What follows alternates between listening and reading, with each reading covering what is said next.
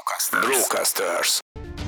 Elképesztő cunami van, nem? Elkezd az ember hozzászokni ahhoz, hogy mindig van valami válsághelyzet, amire reagálni kell, és most már az lesz a természetes, hogy arról beszélgetünk, hogy erre te hogy reagáltál. Meg most ezzel mit kezdjünk? Most ebből hogy hozzuk ki a legjobbat?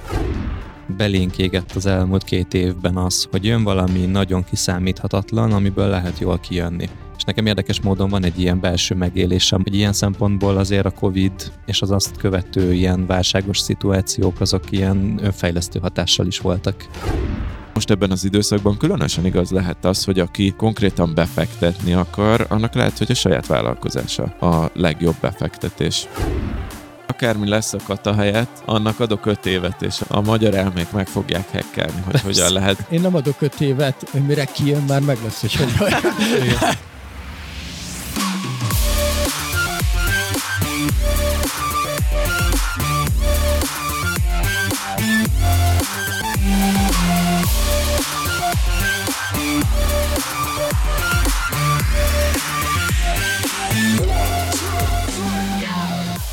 Nagy szeretettel köszöntök mindenkit.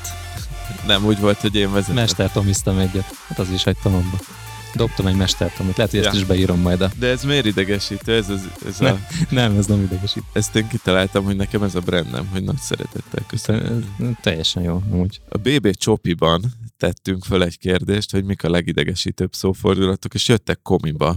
Jó, jó válaszok. Nem tudom, láttátok-e? A mai adásban nem lesz vendégünk, akiből kiénekelhetnénk az infókat. De akkor a lényeg, a lényeg az mi lesz? A lényeg, a lényeg, hogy vágjunk bele. Mindegy, érkeztek jó kommentek, ugye ez volt a kérdés, hogy mik a legidegesítőbb szófordulataink az adásban, és sajnos még csak három-négy óra telt el, ezért csak a legrosszabbak jöttek be, de kaptuk ezt, hogy komiba, ezt sokat mondjuk, ezt akkor engedjük el, ezt tudnám adni, vagy a csopi, a tojci, amit valószínűleg én szoktam mondani. én ezt nem is tudom, honnan van, ez mire, mire használod? Toyota. Jó. A tojci, de nem vagyok egy nagy autós csávó, nem tudom, hogy miért beszélek együtt az autóról, hogy autókról oh, becézve. Ja, itt van velem Virág Attila. Szia, Atti. A Virág Attila a lényeg a lényeg, a, lényeg, a szófordulatnak a, lényeg. a mestere, Igen. és na mindegy. Valójában itt van velem Sándorfi Adrián is. Egyébként én meg mestertom vagyok. az egyébkéntet kerestem. Az egyébként olyan szinten használom, hogy észre szoktam venni egy levélben, hogy az elején egymás után két bekezdésnél ugyanazzal az egyébként elkezdem a mondatot, tehát ez egy teljesen a lényemé vált, és nem nagyon tudok lejönni róla egyébként. Beléd van volt. Sajnos teljesen. ez ilyen, de ezért jó írásban is kommunikálni, mert ott legalább vissza tudod nézni, meg ezért kell visszahallgatni az adásokat. De az én fülem már immunissá vált az egyébkéntre, és most már egyre jobban a valójában is, pedig ezt, ezt nagyon sokszor tolod, de ezt a lényeg a lényeget, bár ezt azt érzem, hogy ez att is, ezt én nem hallottam még ki. De fura vagy, hát nem tudom, hogy ilyen vészcsengő folyton megszól a fülemben, amikor nyomtok, de te is lényeg a lényeges vagy néha. Lényeg a lényeges vagyok? Nyomod ezt, és hát ah, meg a körbeértünk, a hideg. körbeértünk az adás végére, ezt így mondjuk. És mik vannak még? Van, egy, van az Attinak egy nagyon erős szófordulata, mindig úgy vezeti fel, hogyha valami szemétséget fog mondani, hogy és nem akarom megbántani a marketingeseket. Szegény és marketinges, utána gyomron rúgja őket, minket. Igen. Lényeg a lényeg, a mai adásra forduljunk rá, Uh, ez is, az most az a baj, ezt, ezt nem tudunk erről lejönni. Lából lőttük magunkat ezzel a kérdéssel, mert dobom itt a klasszikus podcastes szófordulatainkat, amik a biztonságot adják, de most nincs. Most el kell engedni ezt a biztonságot. A másik az, hogy mindenki ezt fogja kitalálni. figyelni, miközben most ezt az adást hallgatja, hogy megtalálja ezeket a sémákat, és az a baj, hogy én is ezt fogom figyelni. Újra hogy kell borzasztó. hallgatni az eddigi adásokat. És mindenki ezt fogja, és számolni fogja. És innentől kezdve lehull a lepel, és kiderül, hogy mennyire amatőrök vagyunk. Na lényeg a lényeg, hogy kezdjünk bele az adásba szerintem. A mai adásnak a témája a helyzet, méghozzá a világ, nem, mondanám, hogy világgazdasági, de nem csak a gazdasági helyzetről szeretnénk beszélgetni, hanem úgy a világhelyzetről. Nagyon sok minden van, sok gazdasági rétege van, infláció, tőzsdeárfolyamoknak a bezuhanása, a forint-euró helyzet, a állami intézkedések. nemzetközi politikai helyzet, az ukrán háború, a Covidot még amúgy csak félig hevertük ki. Elképesztő cunami van, nem? Elkezd az ember hozzászokni ahhoz, hogy mindig van valami válsághelyzet, amire reagálni kell, és most már az lesz a természetes, hogy arról beszélgetünk, hogy erre te hogy reagáltál. Meg most ezzel mit kezdjünk? Most ebből hogy hozzuk ki a legjobbat? És uh, annyira hozzá trenírozottunk szerintem a Covid alatt, hogy elkezdjünk tudatosan másképp gondolkodni, hogy most már én is magamon itt látom, hogy hogy jönnek ezek a helyzetek, hogy jó, válság van, na akkor most mit csinálunk ezzel? Pedig ez egy, előtte nem volt jellemző így az életünkben annyira. Meg előtte volt tíz év, amikor Konjunktúra. igen, és észre se vettük, hogy mennyire jó ott az élet, hanem így néztük, hogy növekednek a bizniszek, minden rendben van, gyakorlatilag akármibe tetted a pénzedet a tőzsdén, valószínűleg nyertél rajta, nagyon okosnak érezted magadat. Ez tényleg a, már a Covid alatt is, de most különösen az elmúlt fél-egy évben ez érezhetően megtorpant. És, ja, és bocsánat, egy dolgot ki is felejtettünk, Na. hogy a katához is vélhetőleg Ja, igen, hozzá igen, fognak igen, igen. nyúlni, tehát hogy felülvizsgálják a, a, a katás dolgokat. Ezt ugye Adi említette állami intézkedések alá betéve, de tényleg ez van, hogy a mi hallgatóinkat, és valószínűleg minket is, ez a katás történet, hogy lehet, hogy eltörlik a katát, de lehet, hogy amúgy felemelik 12 millióra, 18 millióra, csak szigorúbb lesz. Ez azért sokakat érint, úgyhogy én ezt is valóban behoznám. Viszont a mai adásnak a témája, vagy amiről szeretnénk beszélgetni, az elsősorban nyilván az lesz, hogy egyénként és vállalkozóként mit gondolunk erről, hogyan reagálunk erre. Alapvetően azt gondolom, hogy mindannyian pozitívan próbálunk hozzáállni, vagy optimistán próbálunk hozzáállni ehhez a témához. És ez szerintem azért is van, mert pont ennyire belénk égett az elmúlt két évben az, hogy jön valami nagyon kiszámíthatatlan, amiből lehet jól kijönni. És nekem érdekes módon van egy ilyen belső megélésem, hogy, hogy ilyen szempontból azért a Covid és az azt követő ilyen válságos szituációk azok ilyen önfejlesztő hatással is voltak rám. Így a beszélgetés első részében szerintem részletezzük ki, hogy milyen hatások vannak most, mert a Covid-nál 2020-ban egyszerű volt, hogy home office, maradj otthon, tartsd a távolságot, menjen online-ba a biznisz, Ja, digitalizálj. Ja, Minden- adjál sört online. Tehát azért ott, ott egydimenziós volt a megoldás, viszont most többdimenziós maga a probléma is, és elég nehéz látni, hogy mi a megoldás. Ezt előre mondom, hogy itt ebben az adásban gazdasági szakemberek, akik 0-24-ben ezen dolgoznak, sem látják, hogy mi a jövő, meg hogy mi a megoldás, meg hogy hogyan kell erre reagálni. Tehát nyilván nem mi fogjuk ezt most megfejteni, viszont a problémákat azokat dumáljuk át az elején, és akkor aztán a vállalkozásos rétegének meg a saját szemszögünket el tudjuk mesélni. Covid-nál az volt nagyon jelentős dolog, ahogy én látom, hogy voltak azok a vállalkozások, akiket nyilván kifejezetten a szolgáltatóiparban, akiket szinte azonnal földbe döngölhetett a Covid ilyen mindenféle étterem, vendéglátós, rendezvényszervezős tevékenység, amiben Atinak jutott néhány, de hogy egyébként az emberek alapvetően arra álltak rá, hogy tartogatták a pénzüket, és volt pénzük, a pont előtte elmondott konjunktúra időszakból fakadóan, és nem az volt, hogy, hogy valójában hirtelen mindenki azzal szembesült, hogy nincsen, nincsen pénz otthon, amit bele tudtak forgatni olyan termékek vásárlásába és szolgáltatások vásárlásába, ami kényelmesebbé tette az otthon töltött időt, a, a karanténban töltött élethelyzetet. Emiatt tudott egyébként az elkereskedelemnek egy csomó ágazata fölfelé ívelni, vagy mindenfajta olyan tevékenység, ami a, a házhoz szállítással volt összefüggésben. Tehát, hogy valójában nem az volt, hogy kevesebb pénze lett az embereknek, hanem át kellett rendezni a szokásoknak egy nagyon nagy részét. Mondom ezt úgy, hogy nem alábecsülve annak a tragédiáját, ami a, a személyes szolgáltatói iparban történt.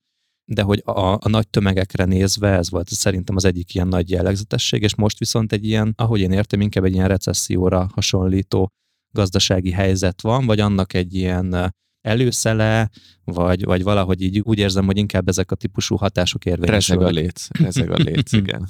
Hát igen, de egyébként tök érdekes, hogyha már hoztad a vendéglátást, meg ezeket a dolgokat, hogy ott ugye házhoz szállító cégek, azok robbanásszerűen tudtak növekedni. Persze. És ez be is árazták nagyon szépen. Most meg az történik, hogy nyilván utána kiszabadult mindenki, el tudott már járni étterembe, hasonló dolgok, de most meg ugye a nyersanyag, az alapanyaghiány, az infláció, a bérek növekedése, tehát hogy minden elhozta azt, hogy olyan áremeléseket kellene ennek a szektornak, és most gondolok itt a boltokra is, akik iszonyat nagy nyertesei voltak a Covid-nak, hogy most már bemegyek, és egyik napról a másikra 300 forinton a paprikának az ára, vagy olyan dolgok vannak, már én se veszek meg olyan dolgokat, amiket régebben megvettem, mert azt mondom, hogy jó van, hát ez most ennyit már... már nem ér meg. Ennyit már nem ér Ugyanez, meg. Ugyanebben igen, vagyok, hogy, igen, hogy, így, hogy ezt már nem. És akkor leszűkül az alapvető dolgokra, meg már nem öt paradicsomot veszek, hogy egy ott megfonjadjon, hanem csak hármat, mert hogy azt tudom, hogy biztosan fel tudom használni. Mondjuk ez nem baj? Abszolút nem baj. Azt mondom, hogy most azért ennek az iparágnak is kíváncsi leszek, hogy ők hogy reagálnak majd ezekre a dolgokra, meg hogy fog átalakulni. Nekem azt segítsetek egy kicsit letisztázni, és ebben közgazdászként abszolút járatlan vagyok, hogy mi hajtja fel ennyire az inflációt. Ezt ti tudjátok-e? Vagy Tomi, ezt talán adatelemzői oldalról meg tudod-e világítani nekünk, vagy így a gazdasági démák iránt kicsit affinisabbként? Mert hogy azt látjuk ugye, hogy például pont amit mondta Szati, hogy, hogy növekednek a bérek, és hogy most már lehet költeni, lehet fesztiválra menni, meg minden, de hogy egyébként két-háromszoros árakon veszik a munkaerőt a balatoni lángosozókba, meg hogy egyébként sincsenek emberek, ez nyilván hat az árra is, emiatt megnövelik az árakat, akkor ez lehetséges, hogy alapvetően egy ilyen munkaerő probléma, a munkaerő hiány hajtja fel ennyire az árakat? Kezdjük ott, hogy a magyar nem jó, nem a magyarra mondom, hanem úgy általában a felsőoktatás színvonaláról mindent elmond, hogy a közgazdász diplomáddal engem, akit egy érettségivel rendelkezem, mint legfelsőbb oktatási szint kérdezel.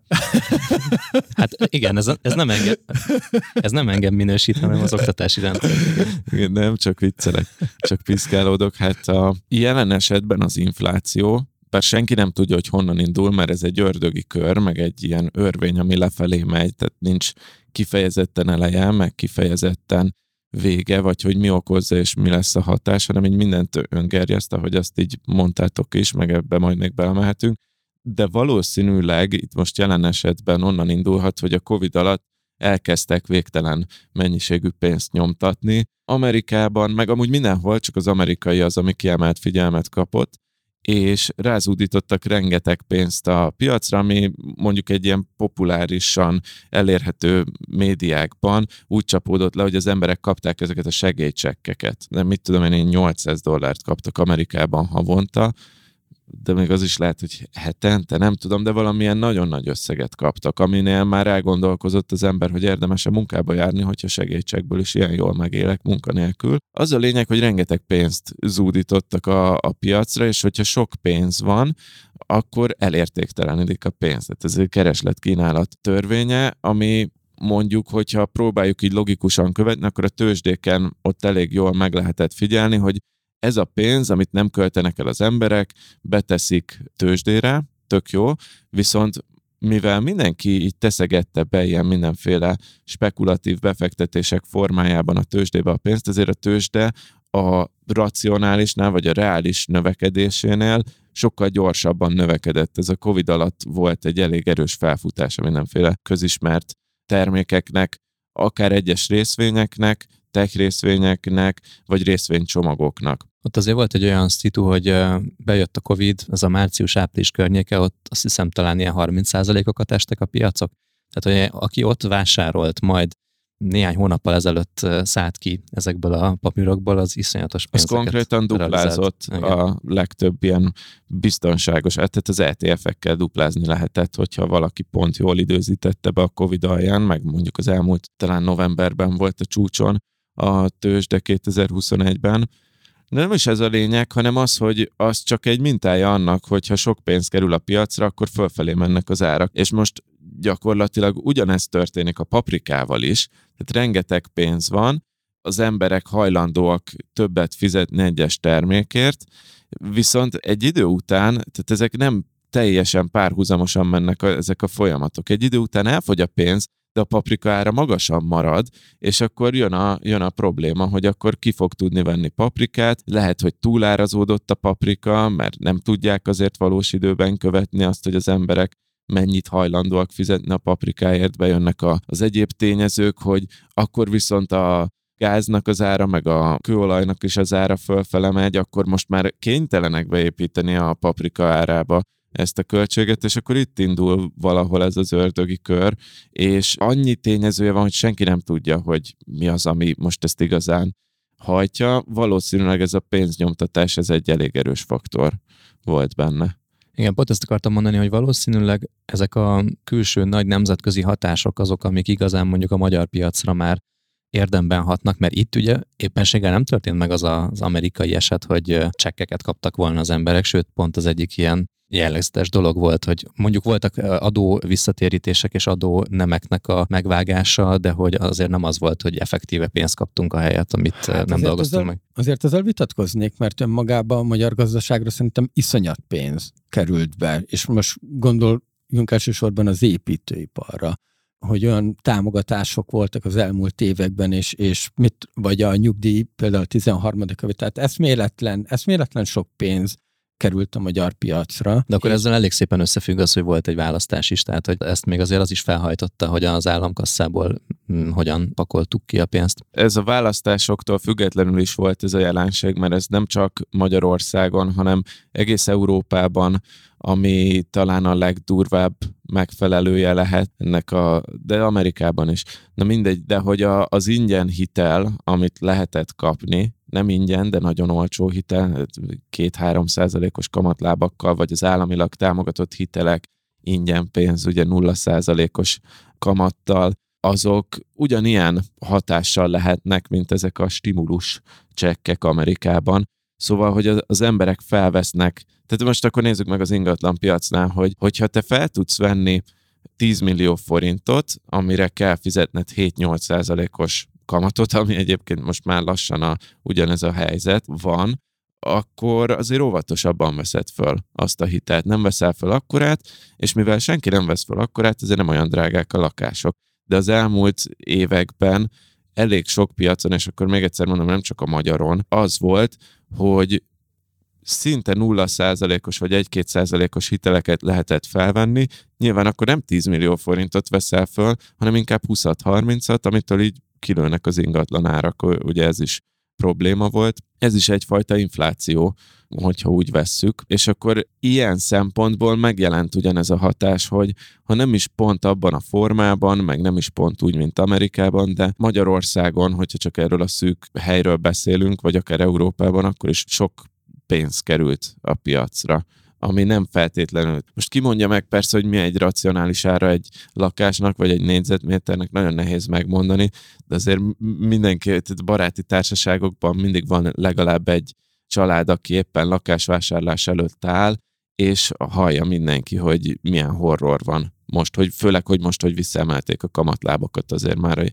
így a reálisabb irányokba, és most már kevésbé lehet megvenni, de az árak még magasan vannak. Igen, és pont, pont ezt akartam behozni, hogy milyen zárójelben, hogy a jegybanki alapkamat ugye az ez a béka segge alatt volt, most meg már nem tudom hányszor emelték, ami nyilván a törlesztő részletekben, akinek nem fix kamatozású, de ezt már megtanultam. Vagy aki magyar... most akar felvenni. De ezt már megtanultuk, hogy a magyarok nem nagyon szeretik a fix kamatozást, mert az drágább a havi törlesztője, és akkor miért fizessek drágábbat, majd lesz valahol olyan távol. Na, van valami kimutatás, hogy azért sokan fixre vették most, aki, főleg akik így hallották a sztorikat, még így megégették, akiknek a szüleik mondjuk megégették magukat a, a svájci frankossal. Igen, igen igen, ők azért most óvatos duhajok voltak, ami jól is jön, de hát ott is le fog járni egy idő után a fix periódus. Igen, és hogy akkor ő nekik meg még kevesebb pénzük lesz a, amit el tudnak költeni a boltban, gyerekeket nevelni kell, ruházni kell. Tehát, hogy, hogy azért itten szerintem abszolút azelőtt állunk még, hogy érezzük majd ezeknek a, a valódi hatását, mert én azért ismerek nem egy olyan párt, nem egy olyan családot, hogy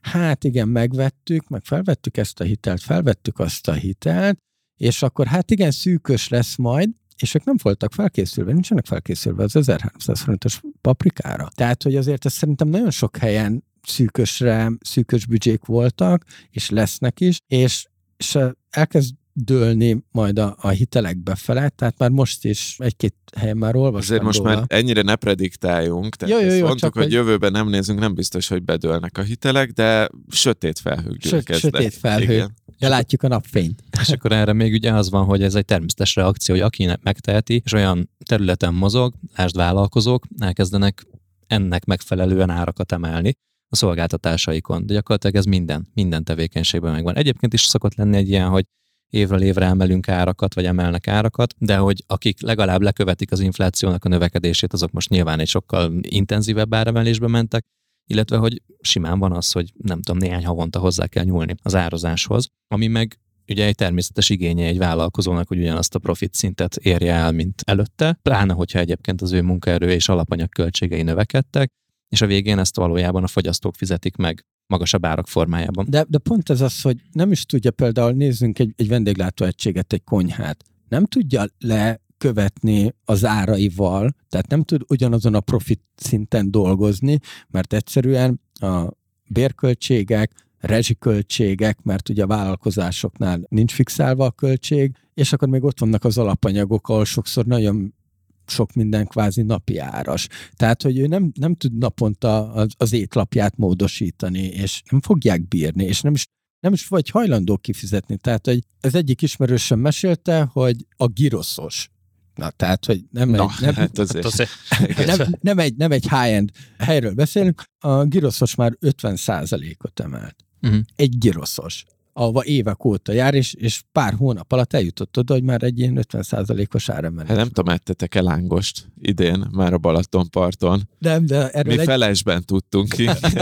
erre nekem, nekem egy ismerősöm posztolt, hogy valami 2500 forint volt a lángos, azt mondta, hogy nem is vagyok már éhes.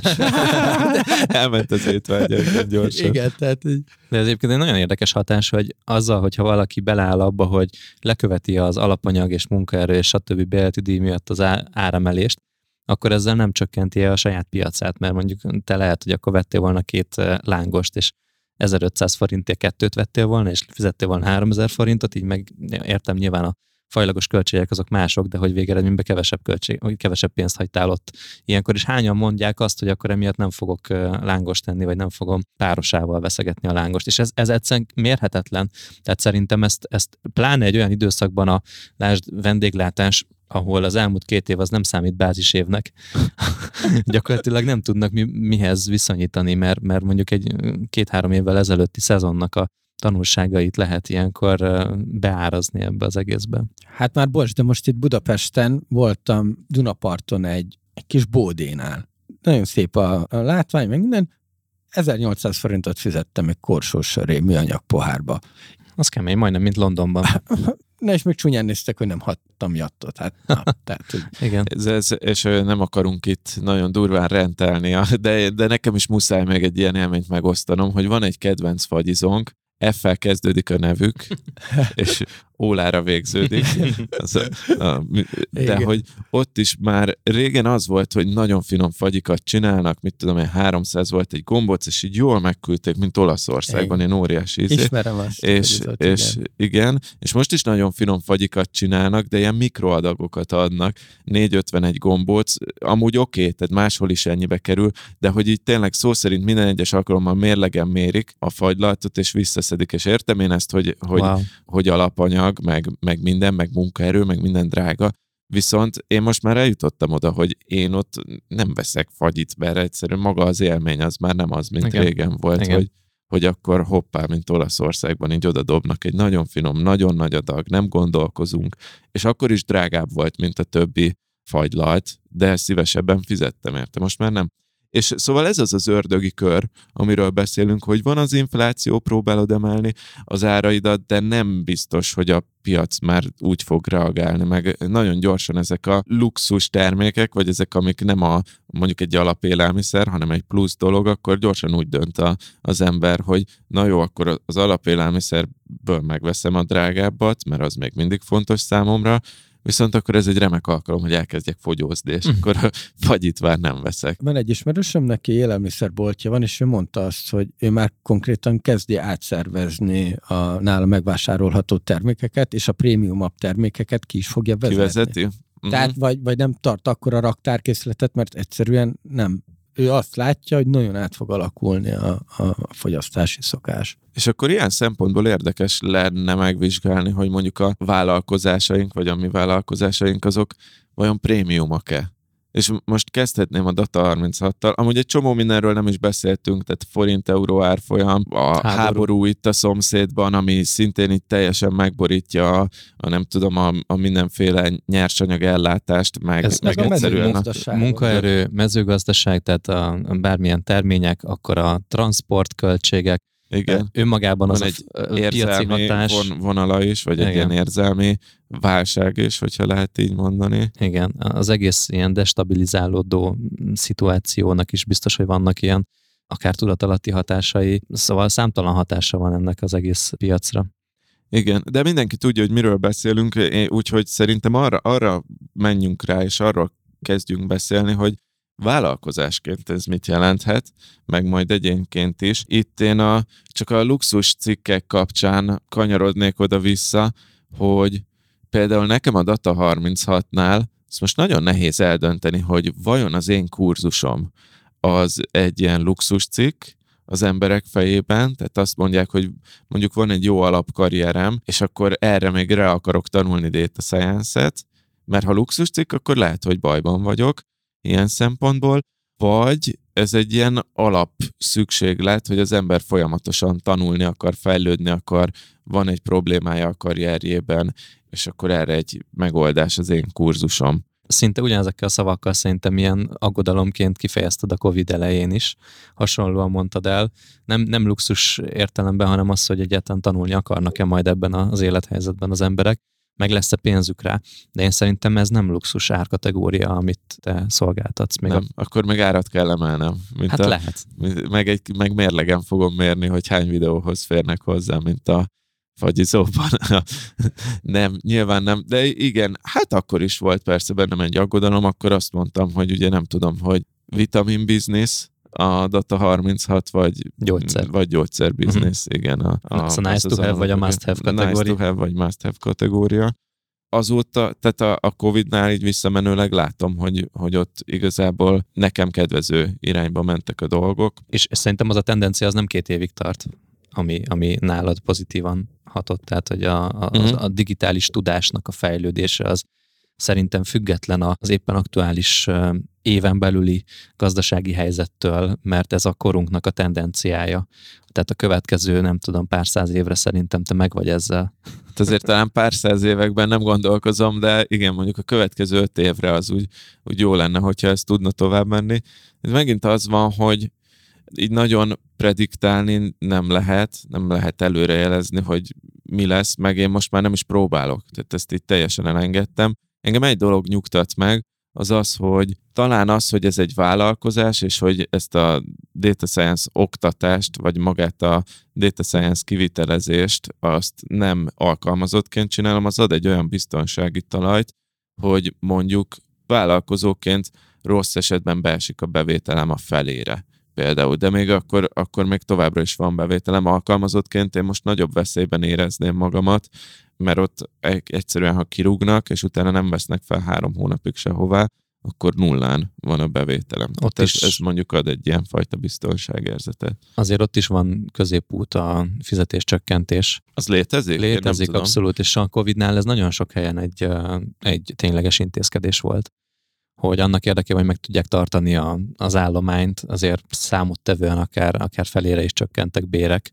Úgyhogy ez, egy, ez is egy realitás az alkalmazotti létben, de szerintem itt neked az a különbség, hogy ezt te kontrollálod olyan értelemben, hogy tehát azért nagyon sok mindent tudsz kontrollálni ebben az egészben. A keresletet nem tudod igazán kontrollálni, de biztos, hogy még így is van számos olyan marketing és sales eszköz, amit nem aknázol ki azért, hogy a keresletből lehasítsd magadnak azt a részt, ami esetleg egy kiesés mellett egy, ezt kompenzálna. Igen, az elmúlt években nem lusta voltam minden marketing csatornát megmozgatni, hanem csak tartalékoltam ezeket a marketing csatornákat. Nehogy ki, szétégesd őket. De ez té- tény is való, hogy, hogy most amúgy, amit elkezdtem csinálni, az tényleg ez, hogy megnéztem, hogy hogyan tud növekedni a Data 36 mondjuk egy csökkenő piacon. És hogyha csökken a piac, de a Data 36 tud növekedni, akkor azért még mindig úgy stagnálok legalább, de nyilván nem ilyen egyszerű, de, de most ez van a fejemben, mint vállalkozó, hogy tényleg így próbálom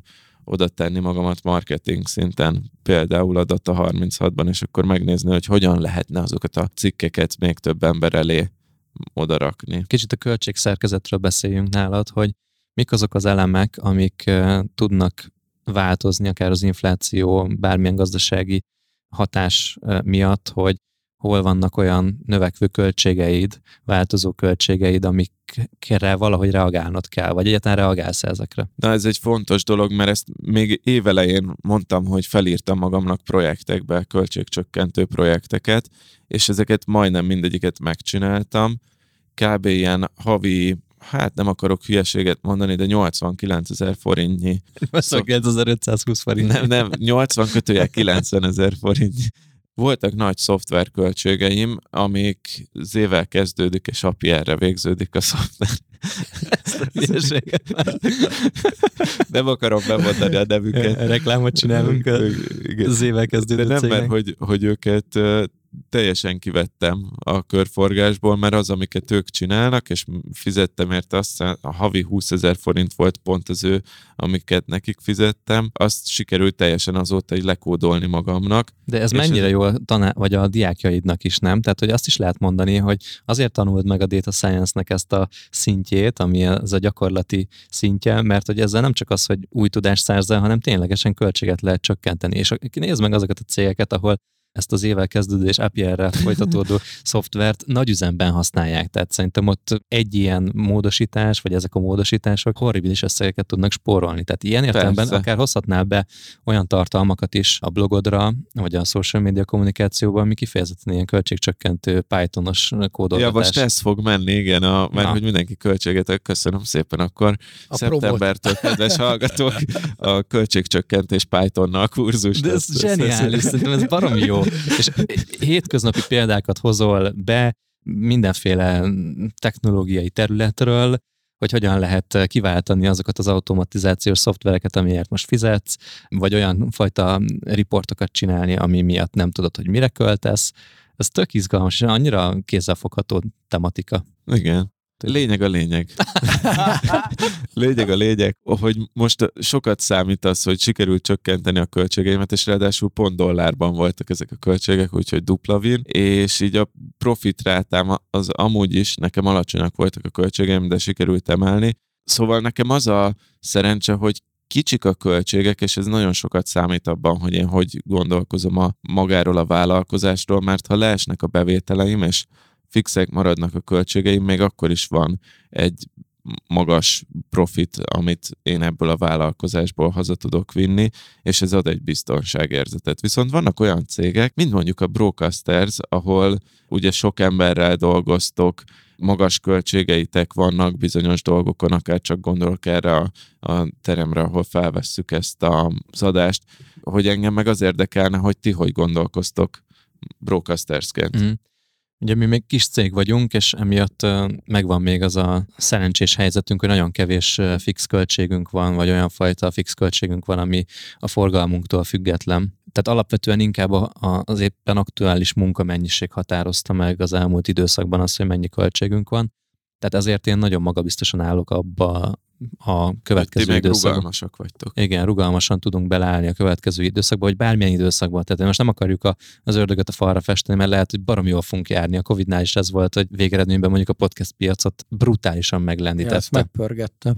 Ami fix költségeink vannak, abból a legszámottevőbb egyébként a, egyébként a a, mondjuk ez a stúdió bérleti díjunk, aminek pont most jutottunk el oda, hogy nullán vagyunk, annyi bérlőnk van, mint amennyi havi költségünk van ezzel, és minden más használata a teremnek, ami a mi alaptevékenységünkhez tartozik, az ilyen módon gyakorlatilag ingyen van. De ez a legnagyobb ilyen nem mozgó tételünk, ami nem függ össze a, a bevételünkkel, viszont van olyan update az életünkben, amiről még nem meséltem, de felvesszük az első full-time bejelentett alkalmazottunkat, ugye nem csak az, hogy a vállalkozókkal dolgozunk anymore, hanem most már ebbe az irányba is elmozdulunk, ami meg egy érdekes kitettséget jelent ilyen szempontból, tehát ott először kísérletezünk azzal, hogy nem nem projektekre szerződtetünk kollégákat, hanem állományban lesz akinek a bére, vagy akiknek a bére nem függ attól, hogy, hogy éppen mennyi projektünk van. Ez egy előre rohanás a mi esetünkben.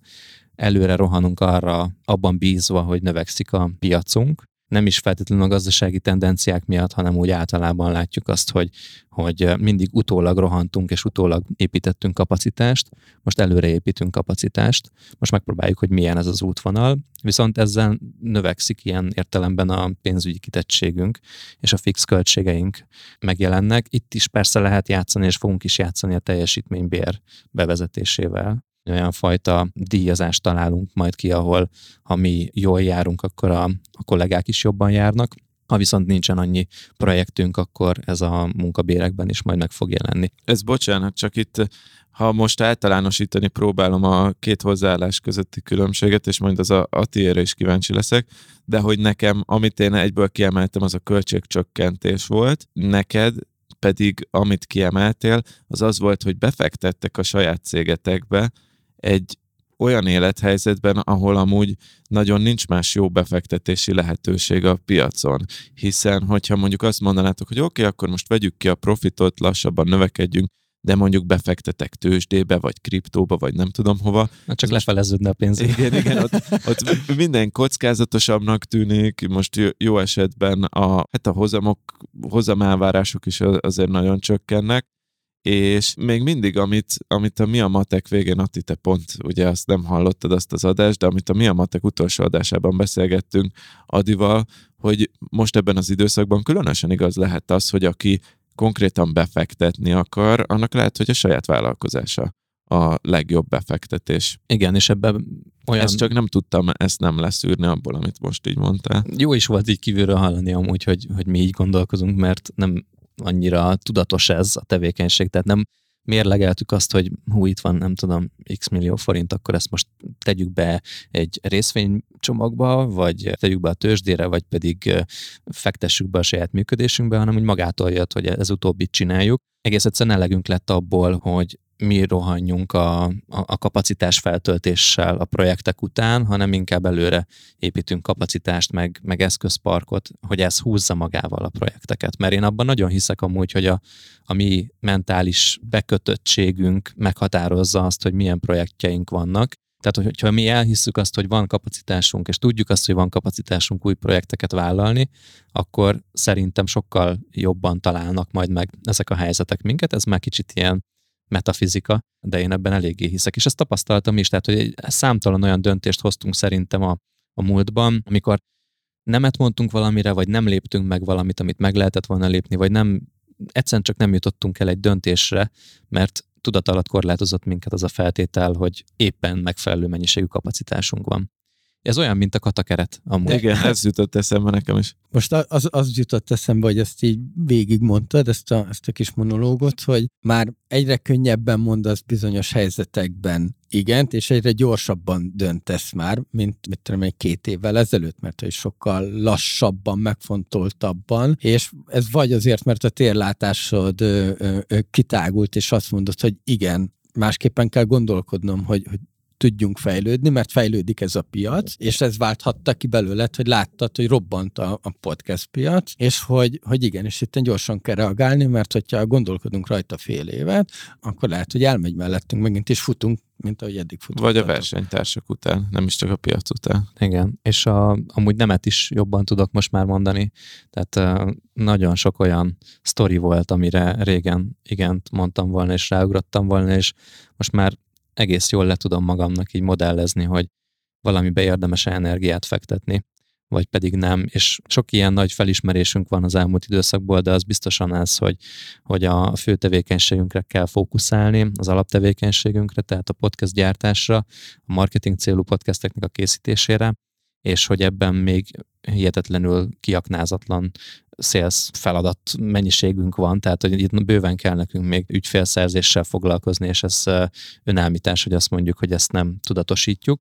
Úgyhogy ennek az egyik része a kapacitás bővítés, egyébként meg a, az eszközparkoknak is a fejlesztése. Majd össze kéne vágni egy ilyen adi fejlődési útja epizódrészt, ahol az elmúlt négy évnek az egyes adi mondatai vannak kivágva, és akkor hogyan fejlődött a adi, mint vállalkozó. Ez egy negyed órában így elég jól lekövethető lenne az ív. Hát jó lenne, igen, tehát ezzel szembesülni. Minden esetre jó, hogy ezt így erről így beszélünk, meg amikor erre így rávilágítatok, mert akkor az így nekem is így tisztázza azt, hogy mit, mi minden történik. Összességében valójában pedig ez van, hogy nagyon kevés az a fajta mozgóköltségünk a jelen pillanatban, ami ezt a helyzetet így ne tenné nekünk rugalmassá, úgyhogy én ilyen Mármint értelemben... a fix költségeitek. Igen, igen. Alacsony, mert mozgóköltséget mondtál. Bocs, tehát alacsonyak a fix költségeink, és emiatt nem igazán tartok attól, hogy bárminek hatása van ránk, viszont van egy dolog, amivel nem kezdünk, ez pedig az áremelés, ez a tudatos áremelés. Árat emelünk új projekteken, de nem emelünk visszamenőlegesen és ezt most majd meg kell vizsgálnunk. Most, most zajlik a háttérben egy ilyen komolyabb pénzügyi tervezés az év második felére, amiben gyakorlatilag újra fogjuk kalkulálni azokat a költségtényezőket, amik az egyes műsorokra jutnak, azt, hogy hogyan dolgozunk a kollégáinkkal, milyen bérezésben. De alapvetően jellemző volt az órabéres modell, ezt megnézzük, hogy megváltoztassuk-e a jövőben, illetve azt, hogy azok a projektek, amik akár már van, ami mondjuk két-három éve fut, hogy azok futhatnak-e tovább azon a díjazáson, mint ahogy most dolgozunk. Úgyhogy ez egy nagyon izgalmas következő néhány hét lesz ebből a szempontból. Nem mondom, hogy a gazdasági helyzet triggerelte ez, de mivel mindenhonnan halljuk ezeket az áremeléses kérdéseket, könnyebb is el kellett, el kellett, el kellett kezdeni ezzel foglalkozni, és igen, igen, könnyebb érvelni azt, hogy hát növekszik a búza ára, úgyhogy megnöveljük a podcastek költségét. Mindenki ezzel érvelt. Hát nekem is drágább a paprika. A igen, végén. igen. Meg hát neked is izé kell benzin az autódba, amivel Pontosan. bemehetsz a stúdióba, vagy én nem tudom, ahelyett, hogy tömegközlekednél, vagy bicikliznél. Hát persze, persze. Úgy nem De tudok, a biciklikára is egyre drágább. Úgy nem tudnék parkolási díjat fizetni, és én nagyon szeretek parkolási díjat fizetni, emiatt járok autóval a belvárosba a stúdióhoz. Ki nem? És Atti, a te helyzeted egy kicsivel különlegesebb, mint amilyen, hiszen te most így vállalkozások között, előtt, után vagy. Veled mi a helyzet? Hogyan gondolkozol most a világgazdaságról? Majd hamarosan szerintem lehet csinálni egy nagy Ati update-et. Az izgi lesz, kíváncsi, kíváncsian várom. A 101. adás. Hát én most alapvetően ilyen költségcsökkentésekbe vagyok, ha azt nézzük. Vendéglátós dolgoktól így egy az egybe megszabadultam. Ezt igazából egy... Végre. Mióta mondjuk neked? Sajnos azért zárult kellemetlenül, mert egy vélhetőleg pereskedésbe megyünk át. Bérlőnél volt egy szerződésszegés, ami minket súlyosan érintett, és szerződés állományunkat is érintette rendezvényszervezőkkel, buliszervezőkkel, és ott volt egy kellemetlen beszélgetés, és nagyon sok emberrel, mert hogy úgy volt, hogy perelnek minket is, de így mondtam, hogy most perelhettek, de KFT 3 millió, tehát tök mindegy. Én nem, nem tudok ebben mit tenni. Mindegy, ott futunk a, a, a pénzünk után, bízok a magyar jogrendszerben és az ügyvédeimben. Úgyhogy itt egy iszonyat nagy költségcsökkentés. Pedig izgalmas lett volna most még ezt az időszakot átvészelni, hogy megnézni, hogy hogy reagál a, a, a piac, de abból a szempontból örülök, hogy nem kell idegeskednem. Fejlesztő cégnél is ugye voltak változások, ott ott én eltávoztam, nem egyezett a jövőbeli képünk, illetve voltak nézeteltéréseink, ezt úgy, ahogy a magunk módján rendeztük, és jövőbeli terveim szerint meg csinálok egy új fejlesztő céget. De most ezt akkor mondjuk ki, hogy neked most az az irány, hogy tabula ráza, nagyjából nulláról indulsz, tehát az eddigi vállalkozásokat zárod, és, és akkor most egy újat vagy akár több újat is, hogy ismerlek, fogsz Ö, indítani? Nem, most azért a Covid, meg a mostani bizonytalanság azért óvatosabbá tesz, nem ugrok a, a fejest, ugorjon más, én, én nem, hanem most én kivárom, ugye itt van ez a katásváltozás is, és azért ez a fejlesztő piacra szerintem iszonyat hatással lesz.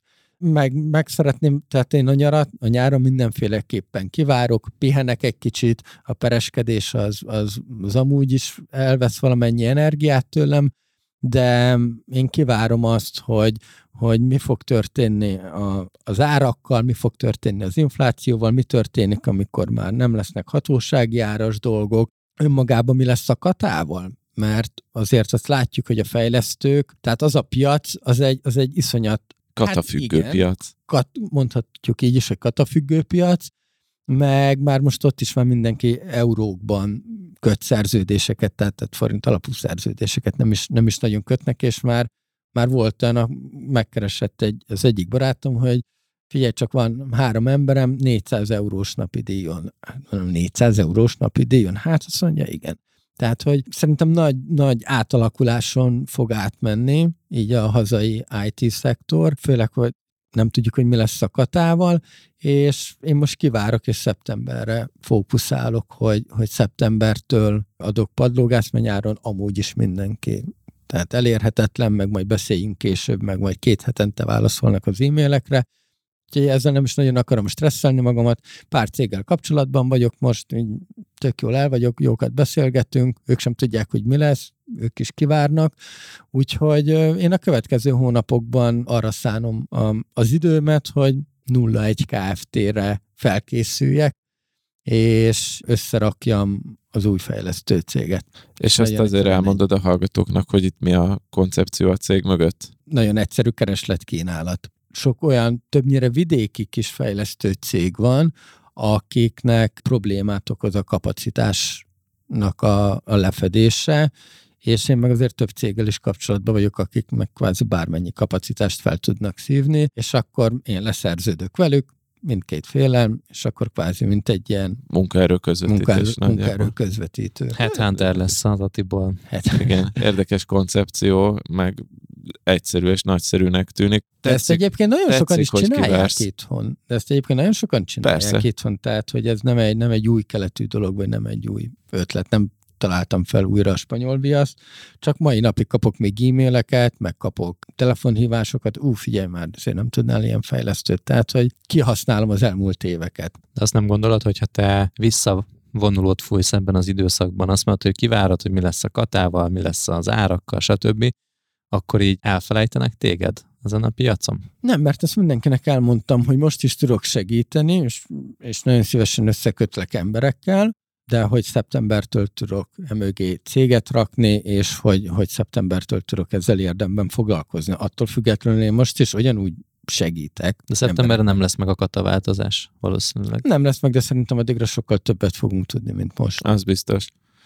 Nekem tetszik ez a hozzáállás. Mondjuk én nem hiszem el neked, hogy tényleg ezt fogod csinálni, hogy így a partvonalra kiállsz, és akkor csak nézed a meccset, attól függetlenül, hogy nyár van, te ezt sose tudtad csinálni. De ha, de ha ezt csinálod, akkor, de ha ezt tényleg Nagyon megcsinálod, akkor nekem tetszik. Nagyon csak egy lehetőség kell, ami szembe jön veled, és úgy igen. rá fogsz ugrani, mint Ö, figyelj, nem, nem, nem, nem, nem, nem, nem, nem, abszolút nem. Tehát, hogy ahogy mondtad is az Adi az Adi, Tomival kapcsolatban, hogy a digitalizáció meg a technológia erre fele megyünk.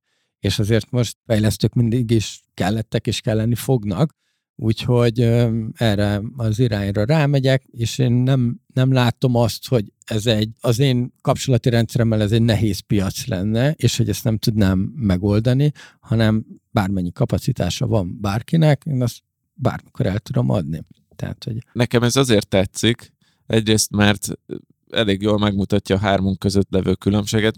Nem, nem tőled számítottam erre, de maga a stratégia is, hogy hogyha vihar van, akkor te először, te, akkor te még nem hajózol ki a vízre, hanem először megnézed, hogy... Jó, de azért az Ati nagyon megázott az eddigi viharokban. I- igen, az biztos, te most szerelgeted a hajót, tehát igen. Prób- igen. Próbálja a, a tutaját összerakosgatni a fadarabokból, amik így hánykolódtak a tengeren. Igen, tehát, hogy én nagyon sokat hajóztam a viharban, tehát, hogy... Jó, igen, de a lényeg ugyanaz, hogy most tök mindegy, hogy miért, de te most a kikötőben vagy, július-augusztusra, és addig megnézed, hogy a többi kis hajó mit csinál a vízen, lehet egy-kettő el is süllyed, semmi baj, mekkora a vihar, és akkor utána, utána hajózol ki. Ha azt nézzük meg, hogy a magyar fejlesztők forintban kapnak fizetést, a cég euróban köt. Nyilván ott a cégnek van egy iszonyat árfolyam nyeresége. Hát ezt nagyon jól tudom, hát a, a volt fejlesztő cégemnél is így volt. Olyan iszonyat árfolyam nyereségeink voltak, hogy hihetetlen. A fejlesztőknek emelni kell majd a bérüket. Tehát, hogy ez elkerülhetetlen, és most nem csak a, a gazdasági hatások, hanem minden miatt emelni kell a bérüket. Mi fog történni, hogy most már egyre több embernek be kell jelentenie, és nem tud katázni, és nem tud négy cég közé, négy céggel körbekatázni, és be kell jelenteni majd a fejlesztőket. Körbekatázás mennyire undorító Figyelj, szókreálmány, nem önmagában. De, igen, a... nagyon magyaros. Nagyon magyaros, igen. De, de, de ha ez megtörténik, hogy a, a katát a jelenlegi formájában drasztikusan átalakítják, itt a, nem csak a fejlesztői szektor fog össze, összeomlani, legalábbis a jelenlegi modellt illetően, a, itt a azért a, alapvetően a marketing és reklám szakma is nagyon erőteljesen erre épül rá. Gondolom egyébként a jó pár egyéb is, amit, amire én kevésbé látok rá. Itt kegyetlenül újra kell gondolni mindent, és nem tudom, hogy amúgy ebbe bele akar állni az állam, hogy itt a, státuszkót ennyire felrúgja. És akkor beszéljünk egy kicsit a Katáról, szerintem. Jó, ki ez a Kata? Szőke. A Pepsis, ez, a Pepsis csaj. Mint az évi középfőmérséklet, ez, ezt ti nem nyomtátok gimiben ezt a point Föci órán mindig volt, hogy mit a kuvai évi középfőmérséklet XY, és kérdeztük, hogy de ki az az évi? Egyszer kaptam emiatt egy intőt, és azért maradt meg ennyi. A, tök jó lett volna, hogyha ha ne szüntessék meg a katát. Én nem mondom azt, hogy szüntessék meg, de viszont biztos, hogy meg kellene regulázni. És mondjuk én nem is engedném azt, hogy mondjuk mire való kata segítse azokat a vállalkozó fiatalokat, akik szeretnének elindulni. És akkor nézzük azt meg, hogy jó, akkor két évig te katázol. Nem csak erre való a kata, mert mondjuk egy fodrásznak szerintem egyéni indokolt. Igen, igen, tehát ez egy egyéni vállalkozó, ne szívjon az adminisztrációval, meg arra is jó a kata, de amúgy arra is jó, amit te mondtál. De mindenfajta szabadúszó tevékenységre ez, ez, ez tökéletes. Állami oldalról meg jó, mert nem kell majd nyugdíjat fizetni utánuk. Ne, ne, ne, hát amit próbálnak szabályozni állami szinten, szerintem az egy racionális dolog, hogy, hogy mondjuk azért az nem szabadúszó, aki csak egy cégnek persze, számlázik. Persze, persze, ez, igen, ez, igen, ez hiába mondjuk azt, hogy otthon dolgozik a saját gépéről. Na igen, és ez hát mindenki ez, ismeri ezt, ezt a meg. rendszert, hogy több cége van egy, egy cégvezetőnek, vagy egy, egy céghálónak, és akkor már nem az van, hogy egy irányban katázik valaki, hanem mondjuk persze, négy, négy cég igen. felé. Igen, és tehát... ezt nem csak mi tudjuk, hanem ezt a NAV is tökéletesen. Na így van, és, és én, hogyha netán a NAV nem tudná, én nagyon sok céget tudok mondani. tehát, hogy, hogy ezzel nincs... sem, vele sem ennyi. De hogy, hogy érted, ennyi, szerintem ennyi. ezt kellene megfogni itt a katánál, és ezt kellene megfogni, hogy jó, akkor ne lehessen visszaélni vele. Tehát multinacionális cégek hagyd ne fogadhassanak már be katásszámlát.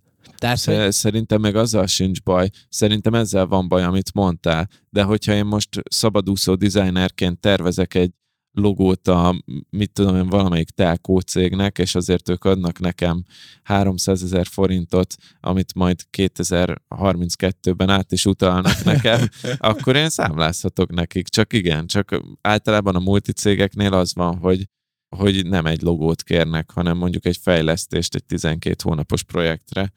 Igen, de... 2056-ban fizetnek inkább csak ki. De hogyha nem az lenne, tehát ha az lenne, amit az Ati mond, hogy ne, nem szerződhet egy katással egy multicég, akkor megcsinálják azt, hogy közbeékelnek egy közvetítő ügynökséget. Ja, az meg ami aki, már van is. Igen, akivel egy, és amúgy egy iszonyatosan hosszú szerződéskötési folyamatnak a végén, de akkor ő már bekerül, és akkor rajta keresztül futtatják át ezeket. Tehát ez, ez, ezt a magyar vállalkozói világ ismeri ezeket az útvonalakat, és ezt tökéletesen megoldja, viszont így van egy köztes réteg, ahol nem tudom, dupla annyit fizet ki végeredményben a multicég, holott valójában annak a köztes közbeépülő cégnek nem biztos, hogy van akkora hozzáadott értéke. Jó, értem, de a problémát ismeri mindenki, és oldja meg. Megválasztottuk a navot, vagy a vezetőséget, minden megvan, mindenki tudja, hogy mi a probléma, ezt meg kell oldani. Nagyon egyszerűen. Tehát, hogy én nem, nem gondolom azt, hogy, és ugye nagyon sok Kft. ezért haragszik a katásokra, mert most az, hogy katásként fizeti ki az alkalmazottját, és hogy, hogy erre használják a, a, a katát, ez nagyon sok Kft-nél azt jelenti, hogy ő nem tud olyan áron dolgozni. Persze, óriási mert, piac torzító így, hatása van a így katának. Van, így van, és hogy ezt a feszültséget kellene valahogy feloldani, és ezt kellene valahogy megregulázni, hogy egyrészt ne legyen piasztorzító hatása, mert igen, befizettem az 50 ezer forintot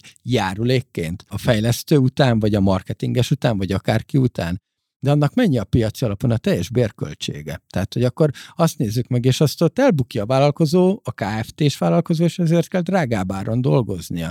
És az tényszerű, tehát, hogy szerintem nem lehet itt a alapja, vagy mondjátok, hogy ti nem így gondoljátok, hogy azért a katások az árazásban nagyon sok kárt okoztak, vagy, vagy nagyon húzták lefele a, az árakat. Nem nevezném ezt károkozásnak, inkább az, hogy olyan rendszer alakult ki, így evolúciósan, ahogy megjelent egy jó szándékú dolog, a kata, 2010 mit tudom én mennyiben, és akkor szépen ez evolúciósan fejlődött, ahogy megtalálták a kiskapukat benne, ahogy nem lett ehhez hozzáigazítva időben a, a törvényi szabályozás, most már azért elkezdték, és olyan, mint az e-mail marketing, hogy hogy, hogy tönkretették a marketingesek az e-mail marketinget, ez egy alapvetően jó dolog volt, amit kiskapukkal a, a vállalkozók meghekkeltek, és most változtatni kell rajta. És akkor igen, ennek a hatása az pont az, amit mondasz, a legdurvább hatása, hogy egy katás akár 50%-kal olcsóbb árat is tud adni, úgyhogy a nap végén ugyanannyi pénz kerül, mint magánszemély végül a zsebébe, mint mondjuk egy KFT-nek, és ez, ez nem jó. Tehát ez egyértelműen nem jó. Az, hogy mi a megoldás, remélem, hogy nem az lesz azért, hogy eltörlik a katát, hiszen most létrehoznak valami újat, és akkor ki tudja, hogy ott is megtalálják a kiskapukat. Ezek a fifikás magyar A magyar kreativitás. Hát a igen. magyar kreativitás. Hát igen. Szóval én, én biztos azt csinálnám, persze nem vagyok olyan pozícióban, meg nincs olyan tapasztalatom, de én valahogy ezt a, a katás dolgot szabályoznám tovább, hogy mert a, a szándék jó mögöttem, meg a koncepció jó, hogy kevés admin teher legyen, egyszerű legyen. Nem tudom. Én két dolgot olvastam róla, már lehet mire kijön ez az adás, akkor tudunk többet is, de hogy azt akarják, hogy a lájtosabb megoldás az lenne, hogy tovább csökkentik ezt a 3 millió maximális kiszámlázható dolgot egy cég irányába, az úgy tűnik, hogy mint hogyha megoldás lenne erre a problémára. Hát meg, er, erre jönnek majd létre a, a következő KFT-k a, a céghálóban. Hogy... Na jó, de hogyha mondjuk ezt leviszik mondjuk 500 ezer forintra, akkor 24 KFT-t kell létrehoznod. És ezzel sem lennénk szerintem jó, teljesen. Jó, jó, Szerinted e- lenne, aki megcsinálna, arra olyan hát könyvelői díjat fizet. Igen. Van rá de, de, de figyelj már, de, de, de, most szerinted 500, már most. Vagy, vagy legyen 1 millió forint egy fejlesztő dolgozik egy cégnek. Szerinted tehát, hogy nem, Nincs, egy számláját ki, nem tudják kifizetni. Igen, igen, igen. Tehát, hogy és ez... akkor kéri majd a haverokat, hogy légy számláz már ki nekem igen, ezt, és akkor így igen. lesz majd ez meg. Tehát, Tehát hogy ez, ez semmit nem, nem, nem rendez szerintem. Csökkenthetik, hát akkor hogy lehet ezt szabályozni? Csökkenthetik, de nincs értelme. Főleg, hogy megy az infláció, emel majd mindenki, egy grafikus is árat fog emelni, egy fotós, egy videós árat fog emelni, és akkor, és akkor mi, mi, mi történik? Azért nem tud, tökre tudunk együtt dolgozni, de azért nem tudunk együtt dolgozni a jövőben, mert már nem számlázhat nekem többet. Tehát, hogy érted, ez... És az a másik érdekes ezzel, hogy, hogy alapvetően a szabadúszó tevékenységekre az egyik ilyen jó megoldása a kata, ami viszont egy nemzetközi legpiacképes tudás a legtöbb esetben, tehát mondjuk grafikus, fejlesztő, online marketinges, sorolhatnám. Ezek nagyon nagy része kifelé külföldre is szolgáltatható tevékenység, és hogyha ezt globális szinten nem regulázzák, és nyilván nem lehet regulázni globális szinten, akkor a magyar piac is versenyképességet fog veszíteni, mert hogy nem fogják tudni ezeket az embereket itt dolgoztatni. Hanem Mondjuk akkor az ők... egyénnek meg jó, mert nemzetközileg akkor sokkal versenyképesebb. Hát az egyénnek, egyénnek jó, csak akkor a végén meg nem itt fog adót fizetni utána. Hát hogy ne? Hát ha itt lakik, itt kell adót fizetni. Az a katát itt fizeti be. Hát igen, de létrehozhat olyan cégeket is, amivel külföldön kell adóznia.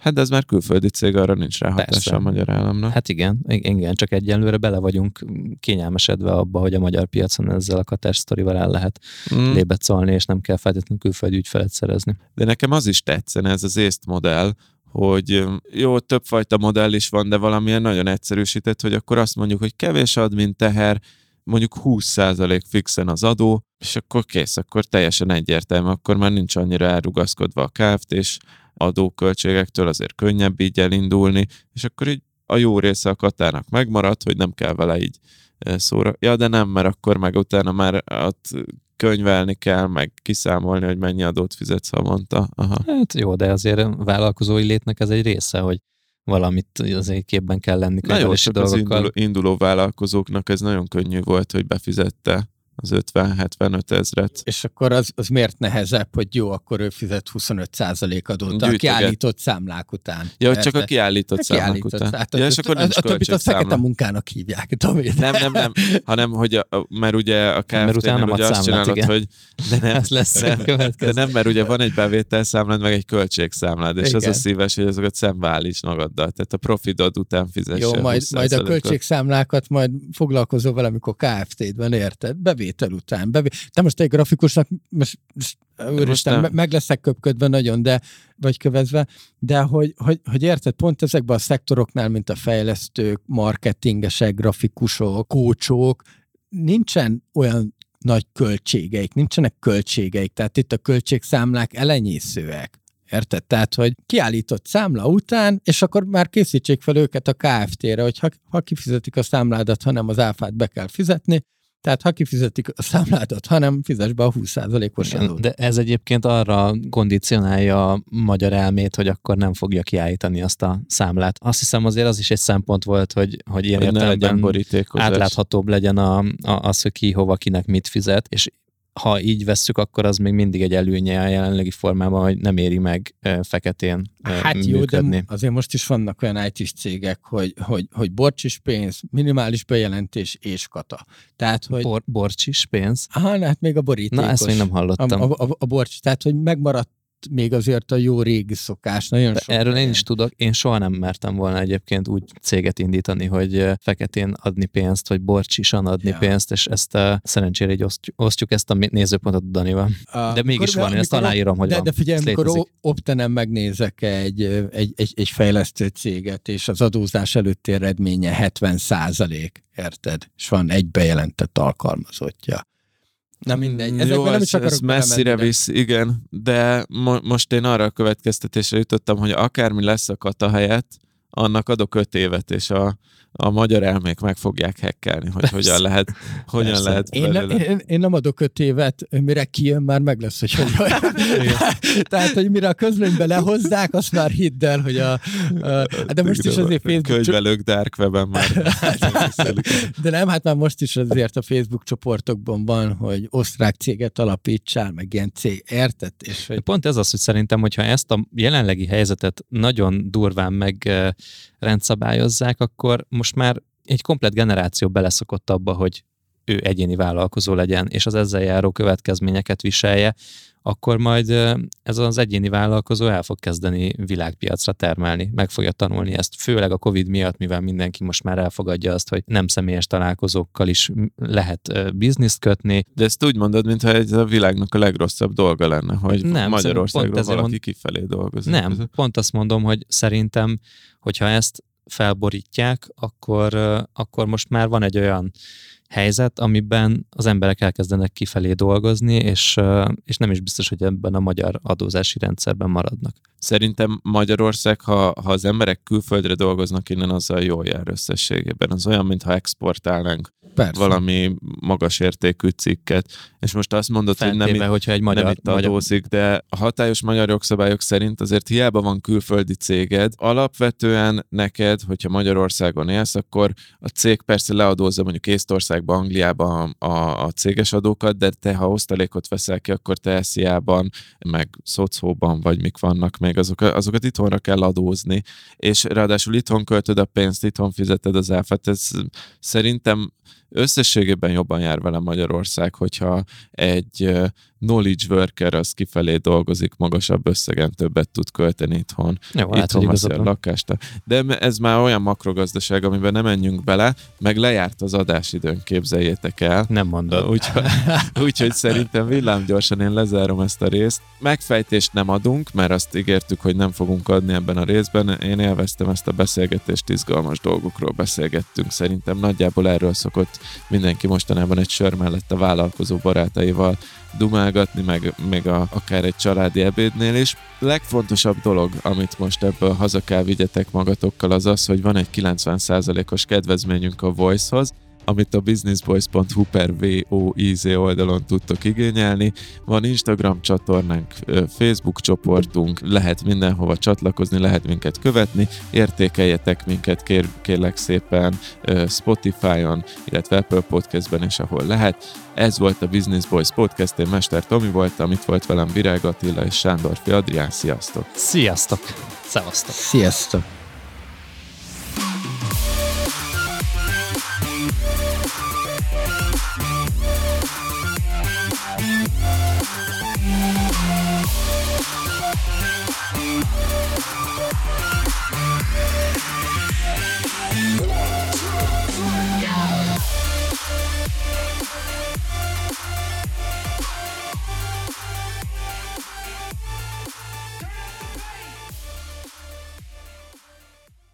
Brocasters.